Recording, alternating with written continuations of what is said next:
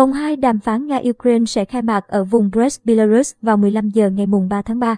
Theo thông tin mới nhất từ hãng Sputnik, vòng 2 của đàm phán Nga-Ukraine sẽ bắt đầu ở vùng Brest của Belarus vào 15 giờ ngày 3 tháng 3 theo giờ địa phương. Trước đó, vòng 1 của đàm phán giữa phái đoàn Nga và Ukraine đã được tổ chức ở vùng Gomel của Belarus vào ngày 28 tháng 2. Phái đoàn Nga do trợ lý Tổng thống Nga Vladimir Medinsky đứng đầu. Hôm ngày 28 tháng 2 sau cuộc đàm phán, ông Medinsky nói rằng hai phái đoàn nhất trí tổ chức vòng đàm phán mới ở Belarus trong vòng vài ngày. Văn phòng Tổng thống Ukraine Zelensky trước đó có nói rằng vấn đề đàm phán là ngừng bắn ngay lập tức và rút quân khỏi lãnh thổ của Ukraine.